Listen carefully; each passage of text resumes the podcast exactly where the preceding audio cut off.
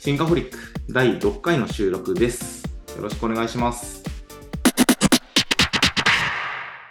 はい、今週のどうでもいい話なんですけれども、岸辺露伴は動かないよ。見ました。そう、ジョジョがそもそも僕めちゃくちゃ好きで、あの今、キューブのジョジョランズももちろんリアタイで追っかけているんですけれども、あの、岸辺露伴は動かないが、1年前か2年前ぐらいに NHK で実写化されたんですよね。で、実写化されたのはずっと知ってて、で、なんなら今年あの、映画化もされていて、で、結構評判は、なんかネットの評判良さげだなっていうのはずっと気になってたんですよ。でも個人的に、あの、漫画アニメの実写化超否定派だし、大昔に4部の実写を見たらなんか、クソだったわ、みたいな印象があったんで、この岸辺露伴動かないのずっと放置してたんですけれども、たまたま時間があったからちょっと見てみようと思ったらめちゃくちゃ面白くって、そう、まあ当然原作も読んでるんですけども、なんか原作の世界観とか、セリフ回しとか、空気感とか含めてなんか、すごい面白く見れたなと思っていて。で、後から友達から言われて気づいたんですけど、あの、岸辺露伴が基本は出てくるんで、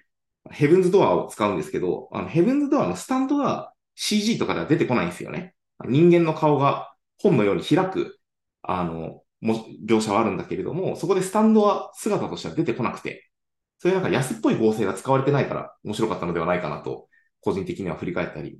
しています。はい。で、まあ、ジョジョといえば、無駄。無駄じゃないですか。無駄無駄。ね。ディオもだし、ジョルノもなんですけれども。そう。で、この無駄ということについて、今日は話していきたいなと思っていて、あの先日、ちょっと前なんですけど、ツイッターでこの無駄について投稿したら結構伸びて、あ、みんなこの無駄について興味あるんだ、考えてるんだなと思うんで、まあ、ツイッター、ツイートした内容とも結構被るんですけれども、改めて自分の言葉で話していきたいなと思っていて、で、なんか、どんなことをつぶやいたかっていうと、まあ、あなたが、まあ、会社をやっていてね、事業を伸ばしていくんだったら、え無駄を排除して無駄を手に入れようっていう、まあ、タイトルの通りなんですけど、まあ、そういうツイートをしたんですよ。で、ここで言う、その無駄、排除すべき無駄って何？っていうと、えー売上とか利益に直結しにくい活動のこと。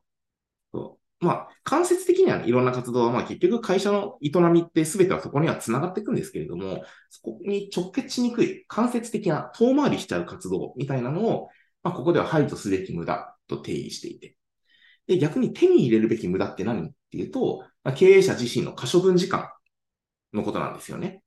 そう。だから売上利益に直結しにくい活動をとにかく排除していって、えー経営者自身の可処分時間、自由な時間を最大化させていこう、みたいなことを、あの、ここではその無駄を排除し、無駄を手に入れるっていうふうに、まあ話しています。で、えー、まあ前者、その排除すべき無駄な話なんだけれども、まあ、例えば、チームビルディング研修とか、社員合宿とか、あとなんか、エモい創業エピソードのノートとか、まあみんな書くじゃないですか。やるじゃないですか。そう。それが全部無駄だとは言わないですよ。まあ採用につながる部分とかもあるからね。やりゃいいんですけれども、これって売り上げには実はあんまり直結してないよね。優先するべき活動ではないよねっていうことを念頭に置いた方が絶対に良くって、というのが僕の持論です。なんでみんなこれをやるかっていうと、なんかそういうチームビルディング研修とかしてると、なんなんとなく経営してるっぽさが出るんですよ。みんな。そう。で、なんか楽しいし、合宿とかね、なんかみんなで、まあ、従業員がやる気になってる風が出ると、経営してるっぽさ出るんすよ、充実感が。でもその合宿で瞬間風速的に出てくる従業員のやる気なんて、もう長い会社経営の中で言ったら、マジでその一瞬の灯火みたいなもんなんで、そう。で、なんかやっぱり、僕らは教育機関ではない。人を育てることが目的ではないし、慈善団体、ボランティアでもない。やっぱり利益を生み出す、まあ、営利組織、株式会社なんですよね。資本主義社会だし、そもそも日本っていうのは。そう。で、まあ、こういう話をすると、たまに、いや、まあ、自分はオーナー企業なんで、あの、別にそんないいんすよと。会社伸ばしていかなくて。僕も実は昔思ってました。自分で最初起業した時。もう爆裂成長させていくスタートアップとか疲れたから、もう自分のペースで、もうゆるゆるでなんか伸ばさなくてもいいんすわ、なんだったら、って言ってる時期があったんですよ。でこれは、あの、大いなる間違いだということに今僕は気づいてしまっていてですね。そう。まあ別に爆速である必要はないんですよ。ただ、あの、結局、所有と経営が分離されているのは、オーナーカンパニーだろうが一緒だと思っていて、まあ、株主としての、所有者としての自分の側面と、経営者としての自分の側面って、なんか二つの自分がいる状態なんですよね。そう、経営者としての自分は、もしかしたらその、成長させなくてもいいやとか疲れちゃってるわとかあるかもしれない。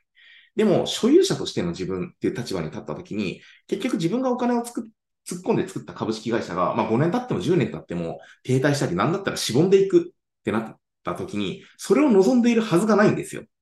それでいいやって思ってるんだったら別に個人事業主でやればいいわけだし、それこそ NPO 法人でやればいいわけだし。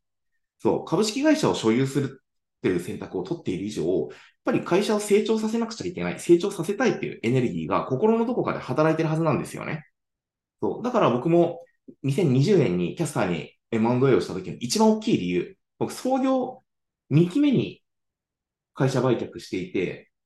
だから1期の決算書だけで、あの、バリエーションがついてるから、別にそんなめちゃくちゃ、あの、お金持ちになるようなディールではなかったんですけど、それでもキャスターのグループに入ろうって決めたのは、まあ、自分の1周目の企業でわけわからずに労働集約ビジネスやってる時に、やっぱ停滞してるなって今すごい実感してたんですよ。1年で。自分個人でやってるところでのその伸びしろみたいな話はもう結構アッパーが見えてしまっていて、で、株主として自分がこのまま期待を持って会社をなんかやり続けることは、なんか難しいんじゃないのかな。難しいっていうのはなんか、能力的な話だって飽きるんだろうな、みたいな話があって、その、非連続の成長を求めてキャスターのグループに入った、みたいなことがあって、これって今から思うと、その株主としての自分の期待に経営者として答えられない、答えにくいみたいなところを一周目では感じてしまったんだなっていう自分自身の反省がありました。